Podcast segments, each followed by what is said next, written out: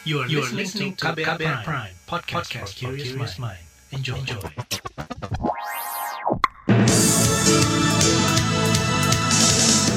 Selamat pagi saudara, jumpa lagi di program Buletin Pagi edisi Senin 27 Desember 2021 saya Sindu Darmawan.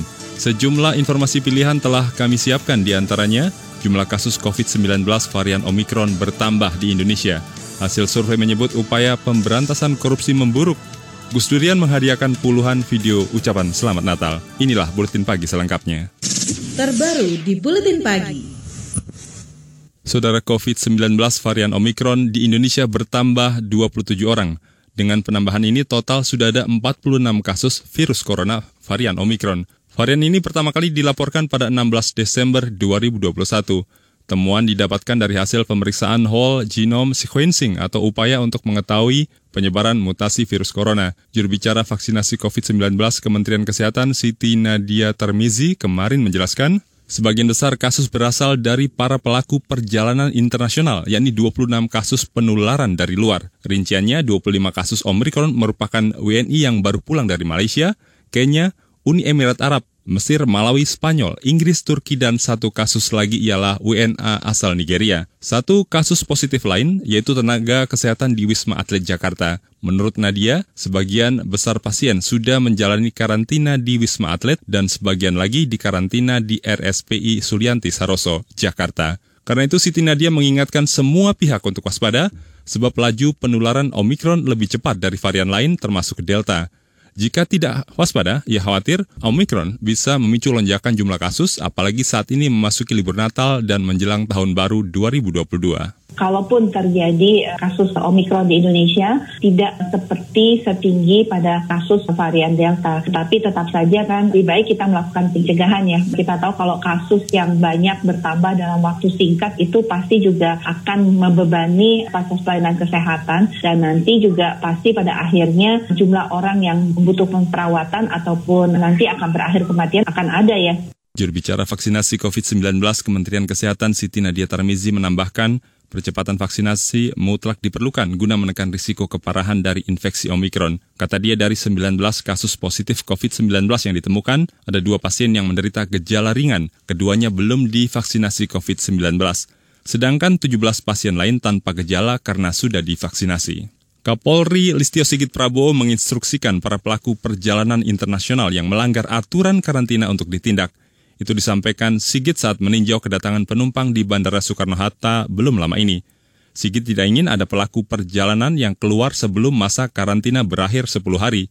Sebab dia menerima laporan ada yang sudah keluar karantina meski baru tiga hari. Padahal kata dia sudah ada temuan kasus varian Omikron di Indonesia, penularan terbanyak berasal dari luar. Oleh karena itu dalam kesempatan ini saya minta kepada seluruh Satgas, tim yang bertugas, gabungan, baik dari Satgas, TNI Polri, dan rekan-rekan yang lain untuk betul-betul melaksanakan dan mengawasi agar proses pelaksanaan pemeriksaan dan proses pada saat karantina betul-betul berjalan dengan baik. Terhadap pelanggaran-pelanggaran yang ada, silahkan diproses. Sehingga kemudian kita yakin bahwa seluruh proses tersebut berjalan tanpa ada yang dilanggar.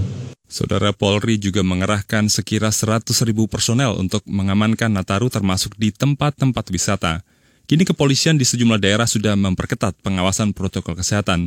Di Lombok Barat, Nusa Tenggara Barat misalnya, polisi memperketat pengawasan di pelabuhan dan tempat-tempat wisata. Sementara itu di Bogor, Jawa Barat, Satlantas Polri memperlakukan sistem one way atau satu arah bagi kendaraan yang hendak menuju Jakarta. Berdasar data PT Jasa Marga sejak 17 hingga 25 Desember, ada lebih dari 1,4 juta kendaraan sudah meninggalkan Jabodetabek. Jumlah ini naik 5 persen dari kondisi normal atau hanya sekitar 1,3 juta kendaraan. Sementara itu pengelola Taman Impian Jaya Ancol Jakarta mengklaim sudah melakukan pengawasan dengan baik sebagai upaya mencegah penyebaran COVID-19 varian Omikron. Berikut penjelasan Direktur Operasi PT Taman Impian Jaya Ancol, Edi Prasetyo. Sudah ada petugas rutin ya, petugas satgas kami yang rutin untuk berkeliling baik itu di pantai maupun di unit rekreasi. Kita ada beberapa petugas yang selalu berkeliling. Kita dibantu juga ada teman-teman dari TNI, Polri maupun dari Satpol PP yang selalu patroli rutin juga mengingatkan ke pengunjung-pengunjung kami untuk selalu taat uh, protokol kesehatan. Uh, sudah pasti 3M, pakai masker, jaga jarak, sering mencuci tangan. Kita juga di sini sudah pasti ada pengecekan aplikasi Peduli Lindungi pada saat masuk ke Ancol. Jadi semua yang masuk ke Ancol kami harapkan sudah divaksin, jadi baru bisa masuk ke Ancol gitu. Direktur Operasi PT Taman Impian Jaya Ancol Edi Prasetyo menyebut pengawasan kepatuhan protokol kesehatan pengunjung dilakukan rutin oleh Satgas Gabungan Pengawasan COVID-19. Selain itu syarat wajib sudah divaksinasi COVID-19 juga diberlakukan. Ahad kemarin ditaksir ada 20 ribu orang pelesiran ke Ancol, jumlah ini akan terus bertambah terutama saat perayaan malam tahun baru. Epidemiolog dari Universitas Griffith Australia, Budi, Diki Budiman, menyoroti penambahan kasus varian Omicron di Indonesia. Dari 46 kasus yang terdata, mayoritas merupakan pelaku perjalanan internasional. Itu sebab Diki mengingatkan pemerintah lebih fokus mencari kasus suspek di positif Omicron di dalam negeri. Bicara di sistem pintu masuk, saya kira sudah cukup memadai lah dengan masa karantina sekarang yang sudah cukup efektif. Yang harus dipikirkan adalah sekarang di dalam negeri jadi di dalam negeri bagaimana kita melakukan surveillance retrospektif itu mencari tahu kasus-kasus yang sudah terlanjur ada mungkin dia baru memiliki perjalanan riwayat perjalanan dari Afrika atau hub yang dari Afrika dan lain sebagainya baik itu kru pesawat ataupun penumpang sendiri itu yang harus dicari sebetulnya. Epidemiolog asal Universitas Griffith Australia Diki Budiman menyarankan pemerintah menggencarkan tes dan pelacakan kepada para awak pesawat dan juga pelaku perjalanan internasional, sehingga pemerintah mengetahui kapan Omikron masuk ke Indonesia dan sudah menyebar sampai sejauh mana. Selain itu, ia juga menyatakan kabar soal virus varian Delta dan Omikron telah bermutasi menjadi satu varian baru yaitu Delmikron adalah hoax atau berita palsu. Kata dia belum ada peneliti maupun para ahli yang membenarkan adanya varian Delmikron. Saudara, upaya pemberantasan korupsi makin memburuk. Mengapa? Informasi selengkapnya hadir sesaat lagi, tetaplah di Buletin Pagi KBR. You're listening to KBR Pride, podcast for curious mind. Enjoy!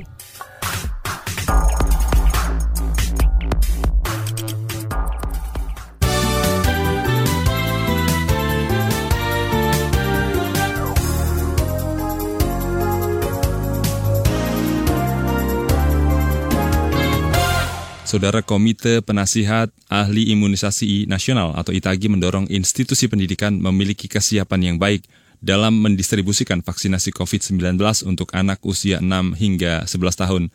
Sebab menurut Ketua ITAGI Sri Rezeki Hadinegoro, pendistribusian yang baik bisa membantu percepatan vaksinasi supaya anak segera membentuk kekebalan kelompok di lingkungannya imunisasi walaupun anak-anak ini masih mungkin juga kita takutkan ada efek samping ya. Tentu kita harus menyediakan sarana-sarana yang untuk menunjang. Misalnya kita harus ada oksigen, ada tempat kalau dia misalnya pusing bisa tiduran uh, di sekolah, kemudian juga mungkin ada peralatan atau obat-obatan uh, yang diperlukan untuk emergency. Ketua Itagi Sri Rezeki Hadinegoro berharap pihak sekolah bisa menyiapkan mekanisme untuk mencegah terjadinya kerumunan saat anak-anak divaksinasi. Sejak 14 Desember lalu, pemerintah memulai vaksinasi COVID-19 untuk anak usia 6 hingga 11 tahun. Targetnya lebih dari 26 juta anak. Kita ke soal ekonomi. Pengeluaran belanja negara mencatat rekor terbesar dalam sejarah akibat terdampak pandemi COVID-19. Menurut Sekretaris Eksekutif 1 Komite Penanganan COVID-19 dan Pemulihan Ekonomi Nasional, KPC PEN, Raden Pardede, dalam setahun pemerintah menggelontorkan dana ratusan triliun rupiah untuk sektor kesehatan dan perlindungan sosial yaitu belanja kesehatan. Ini belum pernah di dalam sejarah kita. Demikian juga belanja perlinsos, perlindungan sosial, pemberian UMKM, ada subsidi-subsidi. Yang kita gelontorkan itu dua tahun berturut-turut, itu 700 triliun per tahun kira-kira. ya Bahkan tahun ini 745 triliun, mungkin yang terrealisasi nanti sekitar 700 triliunan. Sekretaris Eksekutif 1 KPC PEN Raden Pardede menambahkan pengeluaran negara saat pandemi COVID-19 jauh lebih besar dibandingkan belanja pemerintah saat krisis ekonomi dan politik sebelumnya. Kata dia, dampak pandemi terutama diderita oleh kelompok rentan, di antaranya pelaku UMKM yang terdampak akibat kebijakan pembatasan kegiatan masyarakat melalui PPKM. Kita ke soal lain, survei dari lembaga riset Saiful Mujani SMRC menyatakan sebagian masyarakat menilai kasus korupsi masih terus terjadi selama masa pemerintahan Presiden Joko Widodo. Direktur riset SMRC Denny Aryani menyebut ada 41 persen warga yang menilai korupsi di Indonesia justru semakin banyak dilakukan dibandingkan tahun lalu. Meski begitu ada 22 persen warga yang menilai jumlah korupsi di Indonesia sudah semakin berkurang. Lebih banyak warga yang menilai pemberantasan korupsi sekarang buruk atau sangat buruk, yaitu 41,5 persen, dibanding yang menilai baik atau sangat baik 28,8 persen. Yang menilai sedang 25,1 persen dan yang tidak tahu 4,5 persen.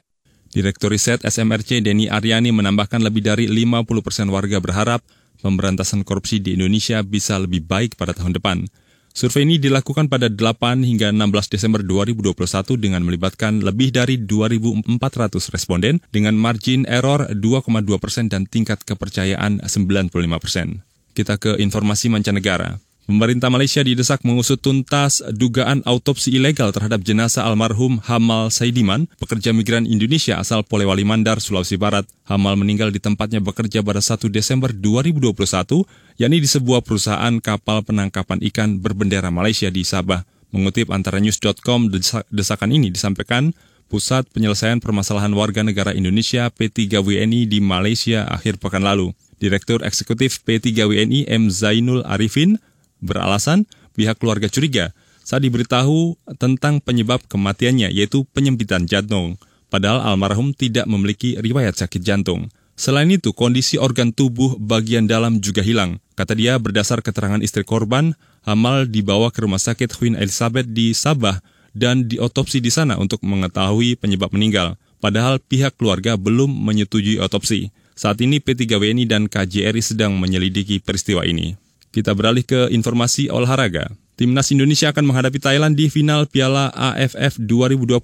Final akan dilangsungkan dua leg yaitu pada Rabu 29 Desember dan Sabtu 1 Januari. Indonesia lolos ke final usai mengalahkan Singapura dengan agregat 5-3 sedangkan Thailand menaklukkan Vietnam dengan agregat 2-0. Pada babak final nanti akan jadi yang keempat kalinya Indonesia menghadapi Thailand. Pada tiga laga final Piala AFF yaitu tahun 2000, 2002, dan 2016 timnas Garuda Indonesia selalu kalah oleh timnas Gajah Perang Thailand. Kita ke Liga Inggris. Manchester City mengalahkan Leicester City dengan skor 6-3 dalam pertandingan Liga Inggris yang digelar di Stadion Etihad minggu malam. Kemenangan ini membuat The Citizens kokoh di puncak klasemen sementara dengan raihan 47 poin. Sedangkan Leicester melorot ke posisi 10. Pada pertandingan lain, Arsenal menang telak 5-0 kontra Norwich City dan Tottenham Hotspur menumbangkan Crystal Palace 3-0. Di bagian berikutnya kami hadirkan laporan khas KBR yang mengulas tema tentang Radio Nina Bayan, inovasi perempuan Lombok Utara di tengah pandemi. Nantikan sesaat lagi. You're listening to KBR Pride, podcast for curious mind. Enjoy!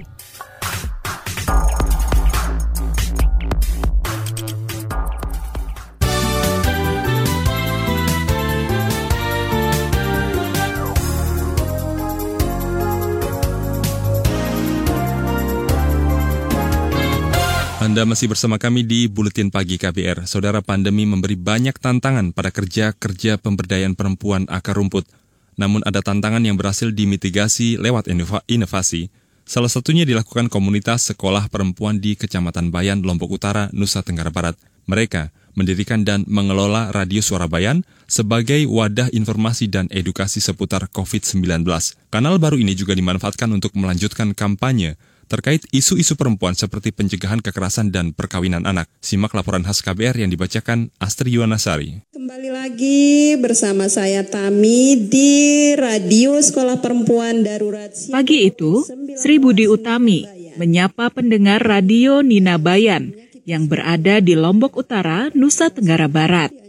Tami membawakan acara bincang-bincang seputar COVID-19. Bagaimana pencegahan COVID-19 di Desa Sukadana? Radio Sekolah Perempuan Darurat Siaga COVID-19. Demikian nama lengkapnya. Radio ini diinisiasi LSM Kapal Perempuan bersama organisasi lokal Lembaga Pengembangan Sumber Daya Mitra LPSDM pada Januari 2021 lalu. Media radio dipilih karena efektif menjangkau warga Kecamatan Bayan. Pendiri radio Nina Bayan sekaligus Wakil Direktur LPSDM Ririn Hayudiani radio itu mau dibawa ke mana saja itu masih bisa, tidak tergantung pada kuota internet dan lain sebagainya. Misalnya nih yang dibayar, ibu-ibu sekolah perempuannya kan banyakan buruh tani, jadi dia bisa membawa radio itu ke tengah sawah juga rekaman ulang didengarkan terus diputar lewat toa-toa. Ririn menjelaskan alasan dibalik pemilihan nama Nina Bayan. Nina itu kan perempuan artinya. Jadi memang kami memilih Nina Bayan selain menunjukkan identitas sebenarnya dari pengorganisasian yang sudah kami lakukan melalui sekolah perempuan. Kami juga ingin menunjukkan bahwa oh ya Nina Bayan berarti ini di Lombok Utara. Radio dikelola para puan warga Kecamatan Bayan yang tergabung dalam sekolah perempuan. Komunitas ini dirintis kapal perempuan sejak 2014 silam. Anggotanya merupakan perempuan-perempuan dari kelompok rentan. Mereka difasilitasi dengan pendidikan kritis dan pemberdayaan. Jadi sebaiknya kita berdiam diri saja di rumah bersama keluarga. Di masa pandemi, mereka mendapatkan kesempatan berkontribusi dalam upaya penanganan COVID-19 dengan mengelola radio komunitas Ninabayan. Keberadaan radio ini diapresiasi Menteri Pemberdayaan Perempuan dan Perlindungan Anak, Bintang Puspayoga, dengan meresmikannya secara langsung pada April 2021 lalu. Saya resmikan Radio Sekolah Perempuan Siaga Darurat COVID-19. Selama setahun terakhir, sebanyak 15 anggota sekolah perempuan menjadi penyiar sekaligus produsernya. Tami mengisahkan momen pelatihan yang dijalani sebagai calon penyiar. Semua kita baru pertama kali menjadi penyiar. Eh, training itu ya lucu aja sih kita bakal ngomong di sendiri tanpa ada orang yang di sekeliling kita gitu. Oktober 2020 itu kami sudah mulai melakukan pelatihan. Desember itu kami sudah mulai belajar siaran pakai podcast gitu. Ke-15 penyiar dibagi dalam dua kelompok shift yang mereka produksi tak cuma informasi COVID, ada juga program Gundam Batur Nina yang membahas isu-isu perempuan. Hari ini sudah ditemani oleh salah seorang perempuan yang ada. Kemudian dunia remaja yang bisa jadi sarana edukasi pencegahan perkawinan anak. Uh, saya nggak mau nikah muda gitu, nggak nggak mau nikah anak. Dan juga program pemberdayaan ekonomi. Kami sering kebagian menjadi penyiar di program Ngopi Pagi dan Gundam Baturnina. Kita siaran dari hari Senin sampai hari Sabtu itu dimulai pukul 9 pagi sampai pukul 15 sore. Kebutuhan masyarakat itu sebenarnya mereka maunya kita siaran sampai malam gitu. Tapi karena memang rumah kami jauh pertama penyiarnya Mereka memadukan bahasa lokal dan bahasa Indonesia ketika siaran sesuai kebutuhan seiring berjalannya waktu ternyata radio ini bisa didengarkan oleh sembilan desa yang ada di Kecamatan Bahaya. Jadi hal yang baru yang mereka dengar melalui radio itu ya tentang isu-isu perempuan dan anak itu. Selain soal COVID-19, topik seputar isu perempuan juga mendapat perhatian dari pendengar. Radio menjadi kanal baru pencegahan kekerasan dan perkawinan anak. Pendengar tersebut langsung menelpon, oh ternyata perkawinan anak itu masalah ya. Oh ini di desaku ada, bisa nggak didampingi seperti itu e, ketika ada yang melapor tentang kasus. Kami berharap kiprah radio Nina Bayan tetap berlanjut. Mereka terus berbenah dengan meningkatkan kapasitas, memperbaiki infrastruktur, hingga mengurus perizinan sebagai radio komunitas. Bagaimana kemudian jika COVID ini sudah tidak ada, maka radio harus tetap mengudara. Demikian laporan khas KBR, saya Astri Yuwanasari. Saudara informasi dari berbagai daerah akan hadir usai jeda, tetaplah bersama Buletin Pagi KBR. You're listening to KBR Pride, podcast for curious mind. Enjoy!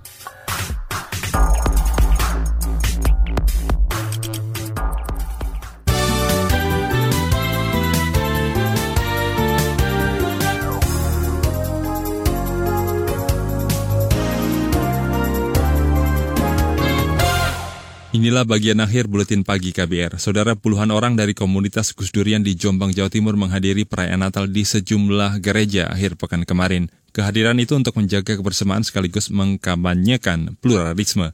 Menurut Koordinator Gus Durian Jombang Aan Ansori, mereka juga memberi hadiah Natal berupa video ucapan selamat Natal. Gus Durian juga dalam menyambut Natal ini juga apa membuat video ucapan selamat Natal.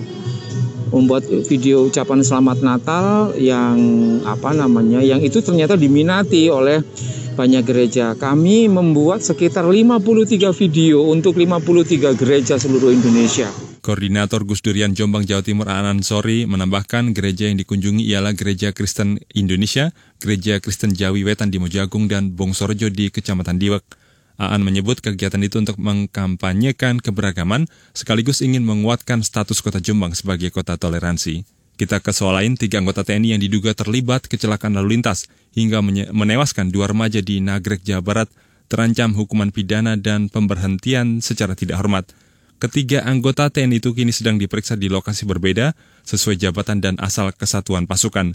Jika dalam penyelidikan di ketiganya terbukti bersalah, maka hukuman pidana berat akan segera menanti. Berikut penjelasan Kapendam Mardeka Johnson MC Torus. Kolonel Infanteri P ini saat ini diamankan di Mapolda 13 Merdeka untuk dilakukan penyelidikan dan penyidikan. Untuk dua anggota yang lainnya diamankan dan untuk diselidiki di sini dan di ini di daerah Kodam 4 di Ponorogo. Saudara, pada Rabu 8 Desember lalu terjadi kecelakaan lalu lintas di Jalan Raya Bandung Garut. Seminggu sesudah kejadian, kedua jasad korban, yakni Handi dan Salsabila, ditemukan di Sungai Serayu, Kecamatan Rawalu, Banyumas.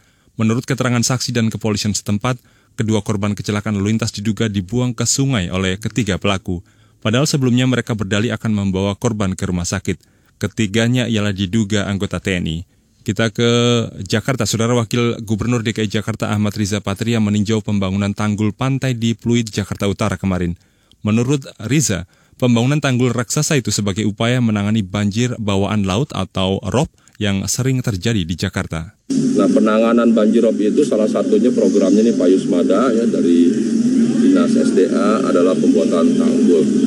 Tanggul yang rencanakan dibangun itu sepanjang 130 km dari Kamal Muara sampai dengan Kali Blencong.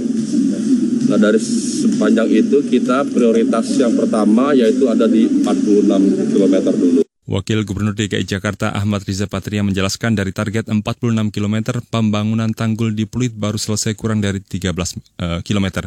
Sisanya 33 km akan dibangun Pemprov DKI dan Kementerian PUPR, yakni 11 km oleh Kementerian PUPR sedangkan Pemprov DKI Jakarta akan membangun tanggul sepanjang 22 km. Saudara informasi tadi menutup jumpa kita di Buletin Pagi hari ini. Pantau juga informasi terbaru melalui kabar baru, situs kbr.id, Twitter kami di akun @beritaKBR serta podcast di alamat kbrprime.id. Akhirnya saya Sindu Darmawan bersama tim yang bertugas undur diri. Salam.